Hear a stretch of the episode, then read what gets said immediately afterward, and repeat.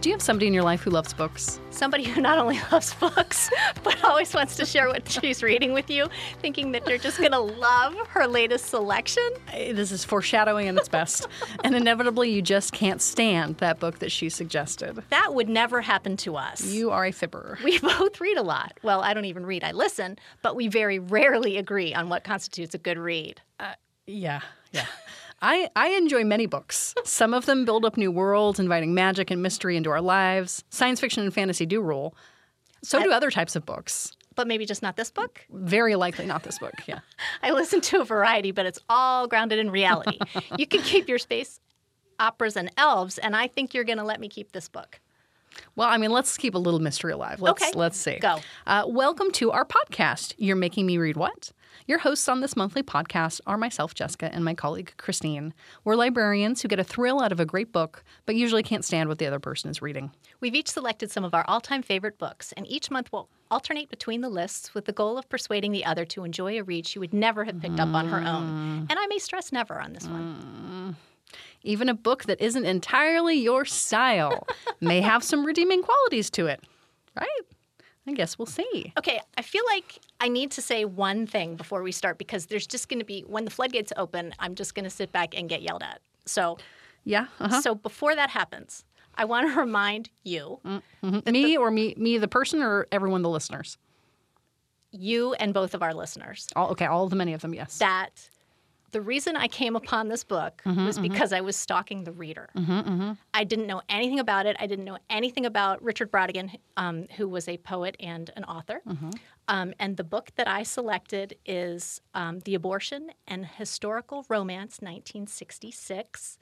And so I just read it the same way that I did The Beaver Believers because I loved the reader. He did not disappoint with this book either. Sure. And so I did not know anything about Richard Brodigan before I read this book.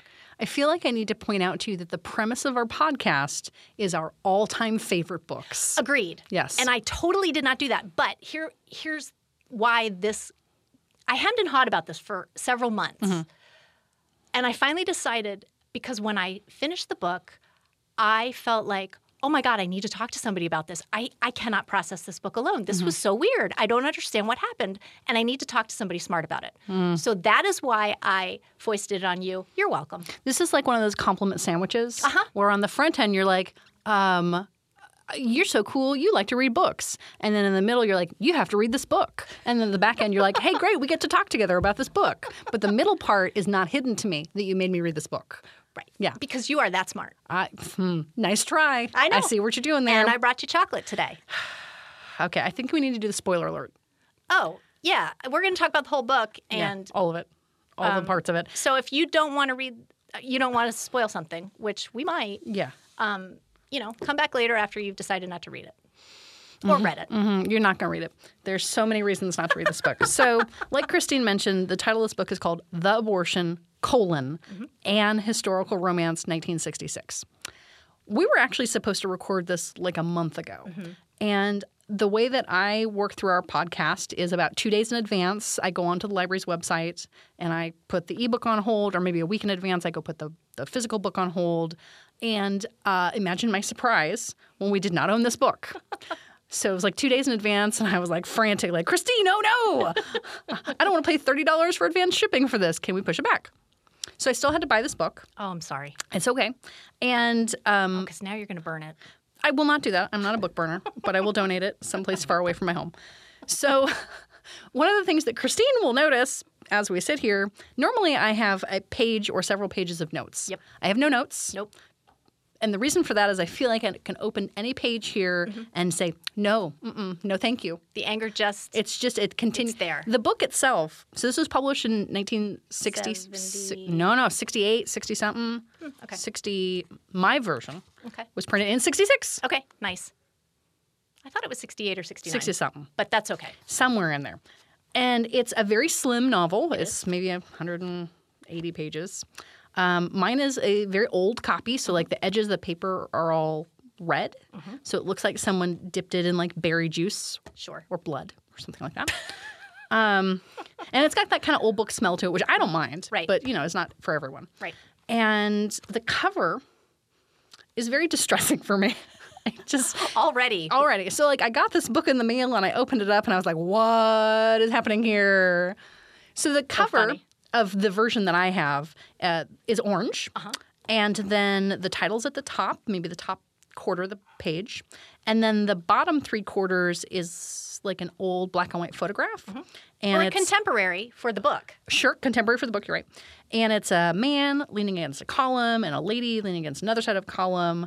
And um, I don't like it. I don't like it. I don't like the look in the guy's eye. I don't. I ju- it just it kind of irked me out the whole thing. Jessica, So the have start you of it- never heard you can't judge a book by its cover? I feel like that's part of librarianship 101. True, but the guy on here is like, um, you know, like Crosby and Nash. And stills. Yeah, all that vibe, but like not good. So that is actually the author. Who? The man. Okay, well, good for him. It's But I'm Richard still very Brody. unhappy about this. so before I jump into every how- other page. how mad I am,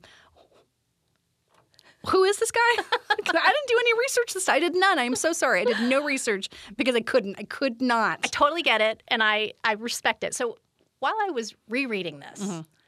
I was thinking I really don't know which way Jessica's going to go on this because Really? yeah, because Okay. there was enough stuff that I thought you would be like, yeah, I can't get past that, and I would respect it. Mm-hmm. That's totally fine. But then there's so much other funny stuff. So um, he had a very sad life. He Oh. he took his own life um with a gun Mm. um when he was I don't know maybe in his forties okay. um, but he he suffered. Um, his parents never got married. Um, his mom went through boyfriends and husbands very quickly. He never had a stable environment. They were on public assistance for a long time, Okay. um, and then he had an alcohol problem. Um, went through women oh, rough life.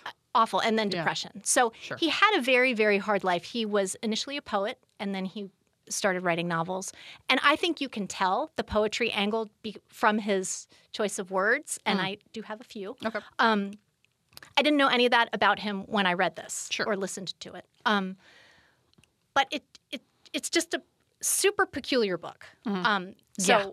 so what I found appealing was mostly just the quirkiness of it. Like, so the premise is this dude, and you never learn his name. He's just the um, He's just a guy. the author. I mean, the n- anonymous narrator. He works in this library that's no, unlike any library that anybody's ever seen. Um, and people come in and they deliver the books that they've written. And some of them are in crayon, and some of them are embossed on leather, and they're just this weird mix of books that people have written. And he takes them all lovingly and does his best to make people feel welcome. And he writes them in the log.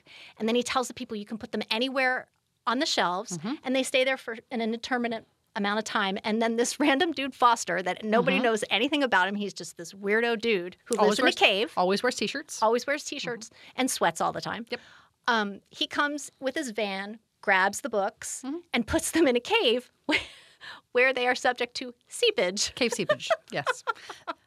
Not my favorite part of the story either. Continue.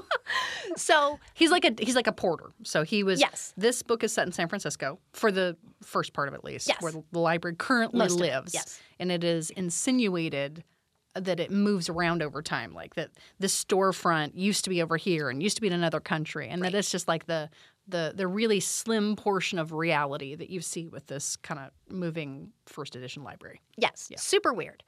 And then um, a woman comes in, and she's just this knockout, beautiful woman who hates her body because it is so beautiful. It's like the Barbie kind of idealized American uh, body, and she gets so much attention for it that she just can't handle it. She's only 19, going on 20, and she hates her body. So her book is about how much she hates her body, and somehow in this one evening when he interacts with her, they strike up a friendship. He makes her feel comfortable with her body. They end up uh, having sex and then they become partners. And then she gets pregnant and then they decide together that she needs to get an abortion. And, and at the time, it was illegal in the United States, so they go to Tijuana and then have the procedure. So we had a very different uh, remembrance of many of those scenes. So I will agree with you that the start of it was there is this unnamed man who lives in this library. He never he doesn't have another home. He lives there. He's there all the time. You can ring the doorbell at noon. You can do whatever you need to. Three years he Noon, hasn't left the midnight. building. Three years. He's like a he's like a hermit in there. Yes. And so when this girl comes up to his library with this book about how much she hates her body, he offers her a candy bar. Oh, yes, he does. That's true. He says, "Come on in. Let me take your book." He does his whole spiel. He offers her a candy bar And Sherry. and sherry because that's a drink that people drink or maybe s- drank i don't know um, and then there's no real space to eat in the rest of the library so he takes her back to his bedroom Mm-hmm. At her request, Mm. sure um, trust me, listener, it was at her request. it was just a real weird Yes. predator vibe like Oh. you are a young lady who is unhappy with your body let me offer you candy and then come back to my bedroom it was super creepy and the way that the author described women oh hated it hated Really? it yes so there's there's an early chapter where he's talking about other people that have come in and drop off books before he meets Vita, the, Mm-hmm. Right. this lady he um, has a relationship with later. And so some of them are like, oh, it's a five year old who comes in and they Right. drew this book about a flying octopus that's trying to break into a school. Right. And then there's one section where he's like, oh, there's this young lady, maybe 12 or 13, just blossoming into puberty. Yeah. He's talking about her breasts. Right. Hated that. Yep. And the fact that Vita, at the start of this story, is so uncomfortable in her own body that she, like, people run into concrete barriers when they're driving because they cannot stop paying attention to her body so much. He never talks about her intellect or what's interesting about her. He only focuses on how perfect Right. her body is. Right. So he is hyper focusing on the things that make her uncomfortable. And somehow in this book, she then, his hyper focus on the thing that already makes her uncomfortable just makes her less uncomfortable now. I could not figure it out. So, okay, I get all of that, and I don't disagree with any of it. Yeah. Um, the way that it felt to me was that she was so upset by, because her parents seemed to dismiss it. She talks about, I went to the beach and Mm-hmm. they made me be in a swimsuit, and all the guys were looking at me, and I just couldn't take it anymore. And so then I got dressed and I Mm-hmm. walked up, and that's when this guy ran himself into a tree and died in my arms. Yep. And the last thing he said was, You're beautiful. Yep. So gross, all gross. Yep. Um, and her point was, I'm in someone else's body. This- my sister has my body, the Yep. body that was made for me. It's tall and slender, it doesn't have all these curves. I don't want them. I'm uncomfortable. Yep. And what I took from that was that no one else had ever listened to her. They just dismissed her, like, Yeah. oh, but s- aren't you lucky? You're so beautiful. Yeah. And he actually, from my perspective, especially once they went out in public, they Mm-hmm. went to an airport to, to fly to Tijuana. His thing was, oh my God, everybody Mm-hmm. looks at her like this. And he, he actually, to me, seemed empathetic and like he gave her Mm-hmm. uh, the respect that she deserved about that. And in fact, one of the things he says, I don't think it's safe to ride in a taxi with Vida because the the taxi driver had his eyes on her in the rearview mirror the whole time. And so I don't think it's worth putting our safety at risk to ride it in a taxi with her anymore. I found those little things to be hilarious. So I'm going to read a couple of them. Mm. Go Just- for it. um, I loved that the former librarian quit because he was afraid of children. He thought they were up to something. And now he lives in an Mm-hmm. Accurate. old folks' home. That's accurate. So I love that. Um, and then there was a five-year-old author named Chuck who brought who brought in one of his Mm. Yes. books. And this is the part I loved. He had a face that looked like it had been struck by a tornado of freckles That was cute. and I just love that. Um, as a as a kid whose mom used to, after I would come home from the pool, she would sweep my bangs off of my forehead and say, "You have seven new freckles today. I can see. oh wait, it's eight. There's, there's an eighth one there." So, um, and then. I- I was super confused. I didn't love this, but I was super confused. There was a part in the book where there was just a ton of I said and Foster said and I said and Foster said. And I didn't understand that. Like it was apparently done for a reason and I didn't understand it. Well, it's just a series of like, uh, what is it, ellipse, the dot, dot, dot. Oh, got in, in the Okay. print book. So I, I will say there were certain turns of phrase in there that were fine that I read them and I went, oh, okay. Mm-hmm.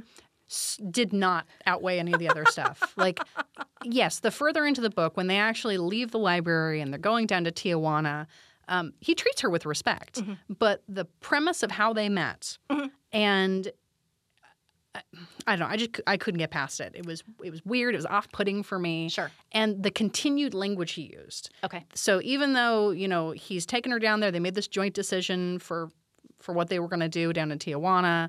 Um, he's supporting her in that. Mm-hmm. Fine. But he's still like all he's talking about, even at the end, is how pretty she is. Yeah, Like, that's true. At the end of the so at the end of this book, they they go down there, they have the abortion, they come back. Uh, somebody else has taken over the library when he's gone, which Which is hilarious. it's kind of funny. Um, and then so he moves in with her in her apartment, and so does the porter Foster. They're all alone in this apartment. Right. And the end of the book was so jolting. Yes. So agreed. you know you're reading along, they get back, they're trying to figure out what they're going to do next. They move in, and they end with like just a page, and the page is okay. Uh, Vita, I Mm-hmm. said Vita, but Vita um, starts working at a topless bar Right. to raise money so that she can go back to school. That's a great synopsis of Right. this story. Uh, Foster, the porter, takes on a different job working at like a steel mechanic shop. Right. He's got a new girlfriend. Fine. And then our unknown, unnamed Narrator. protag- yeah, narrator, let's go with that.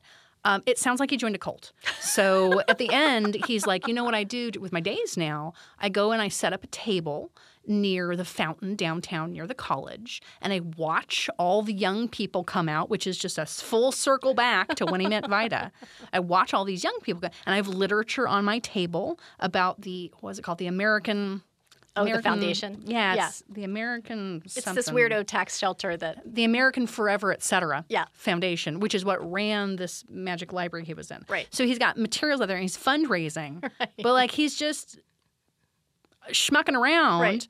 with his weird. Like it sounds like he's in a call. I cannot figure it. I don't. I don't get it. I don't like it. I was very unhappy. Very unhappy with this book. Um, and there were like cer- so the thing I think that was the most interesting to me is the topic of this book is certainly something that could trigger some folks or be a hot button t- button topic. That is not really the premise of this book. exactly. Um, it is a driver for whatever version of a storyline we Yep. say is in here. Yep.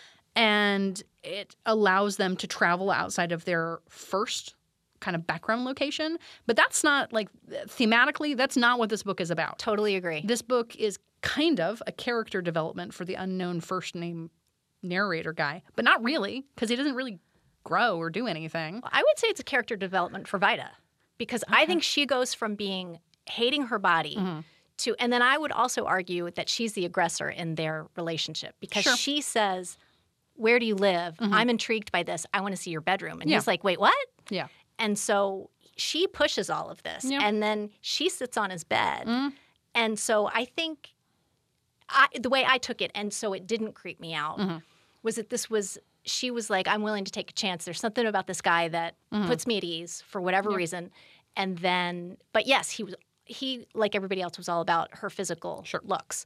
Um, but he put her at ease with the physical looks so much so that she was then went to be a topless dancer, which is super crazy. So weird. yeah, I, I don't know. I think that part of my kind of dissatisfaction with that relationship was you're right. So she was an aggressor in that. But the same way that like he could see enough of her background. She told him flat out, I don't like my body. I'm Yeah. very uncomfortable with myself. Yeah. Here's this whole book I wrote about it. right. And then as a way to kind of kind of move it along, you know, she's asserting herself. Right. But It's not realistic at no, all. Not well, at it's all not realistic, and it's the same way. Like you don't take an advantage of someone who's drunk too much. Right. That's right. that's how I felt about this. Got it. Yeah, I could see so that. it just kind of meh, uh, meh, meh, Yeah. huh. And then of course there's the title, and historical. So like if you take out the first part, which again was not really a part of the book, other than it was a Right. plot driver. I know you have right I have information. an historical romance. Tell me more about why it is not a historical romance. so it could be either. Um, but it's whether or not you aspirate the H. And it reminds me of my grandfather used to say what and Okay. where, which I think of as sort of the same old fashioned and historical. Um, I, I don't think they're in fashion right now, but I think they're still acceptable and maybe technically correct. sure. But there are certain um, H words Mm. where the H is silent, like hour or Mm-hmm. herb um, or honor, that you do put an in front of. It's just because we do. Oh my God, say- you're right. Yes. An hour. I've never Yes. er. thought of that out loud An before. herb. Fine. The hour when I the hour when I, What I about um, buy. honorable? An honorable discharge. So there, it's okay, a Yep, mix. got it. But but we do aspirate the H in historical, but Yes. it's sort of it's a lazier one. It's not like hotel Yeah. where you really say hotel. Yeah. the H strongly. I think the thing that threw me on this one is when we're using the word historical, you don't typically see an historical. Yeah. Like Right. you're, you know, an honorable person, Yep. an herb you pick up in your garden. Those ones you don't even think about. It's just kind of natural. This one, it was just the whole vibe got me all jazzed up on this book. So my favorite part, I looked this up on a bunch of websites, but, my, but the favorite, the and historic Mm-hmm. part, my favorite one came from Daily Writing Tips, and at the end, Mm. the woman says, "Follow the style, style guide of your choice," meaning an historic, a historic, Mm-hmm. whichever one. Save your linguistic wrath for things like me and my brother graduated from Georgetown. Boom. Oh my so God, I can't my eyes help just it. rolled so hard. I know. know. people can't see it, but maybe they could feel the They heard it. reverberation They of my actually heard it. eyelashes. Yeah. yeah, yeah. That's I just love that. That that's that, rough. Thank you for that. You're welcome. Yeah, that was a i- interesting inclusion It's in a today's me. podcast. It's it's me because of my grammar nerd. Uh, You are a grammar nerd. It's okay. We were emailing yesterday about Oxford commas, and I specifically left one out of my sentence about know. Oxford commas So I could yell at for you. to find like a little Easter egg. Oh, like it wasn't just blaring. That was like a Uh-huh. bomb going off. You're not subtle. It's like a very large Easter egg, then, not a very small Easter egg. But you're welcome. I know you need to find those things. There's joy Oh, in finding the absolutely. grammatical variations. my heart skipped a beat. It was Aw. lovely. Yes. You're welcome. yes, thank you. Yes.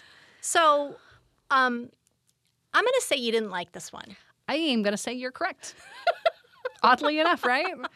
Well, did, did you really think I was going to like this? so a lot of it to me is uh, the language um it was very apparent like how careful we are with language now and i say that as somebody who thinks that it's important to be careful with language but i also have a foot in the camp because of probably my age where i do remember when we were not as careful with language and it didn't mean that somebody was being intentionally disrespectful and for example he uses the term negro in this book several times Yeah. and I worried that that was going to be like woo woo woo sirens to you that would just make you Yeah. but but at the time Yeah. that term was not derogatory and it was you know and and he actually identified as a feminist Hmm. which is funny and I can see it as a feminist from from the time in which he wrote Mm-hmm. because what he was doing in my opinion was validating Mm-hmm. society's whole deal with women's looks. And I found that to be interesting. I found it to be farcical, which I- I thought was Mm. Oh yeah, no, I did not very pick up funny. on that, and I I don't I, I don't think he intended it to be farcical. Hmm. I think he re- so okay. So the back of this book Mm-hmm. has a list of his other novels. Novel one, Trout Fishing in America. yes, that's his most famous. Okay. I don't know if it's actually about trout fishing. or not. No, I have Or no, America. I have no information. Number two, a Confederate general from Big Sur. Yes. Number three, in watermelon sugar. Yeah. And there is a quote on the back of here that just says, "These books are fun to read." That's that's all it says from some other author who wrote these. Um, I I don't know. It's just it was very off-putting to me, and I don't know if it is the age thing because we're not that far apart. I think I'm fif- 10, 15 years younger than you, but Something not like that, not yeah. that far apart. I don't know. The language he chose, even if it was viewed for the context of the 1960s or 17, 1970s, just felt very unnecessarily sexualized. Yeah, and, and I don't so I don't disagree with that. I my perspective is that he was doing that intentionally to draw attention to it. Mm. And I also think you kind of mentioned this initially um, that the actual abortion procedure is does not. I mean, it factors in in Yeah. the sense that it's It happens, yeah. and it's a driver of getting them from one place to another. Yeah. But it struck me that given that it is such an explosive topic of discussion in the United States right now, that could have been any ecotourism or any medical tourism where Hmm. you go to another country to get a facelift. Mm-hmm. And it, so it really wasn't about an abortion, and yet I was expecting it to be. Yeah. Y- So that was weird too that that he chose that. I think that was intentional to to make you pick it up Mm-hmm. and say, what is this going to be? And then it turns out really not to be about that. Maybe. Did not change my mind. Thank you for the thank you for the good try though. I will be donating this To some- someone you hate. To some No, I will just be donating and maybe it will find the right hands. I am not the right hands for this book. Well, I am very grateful that you read it.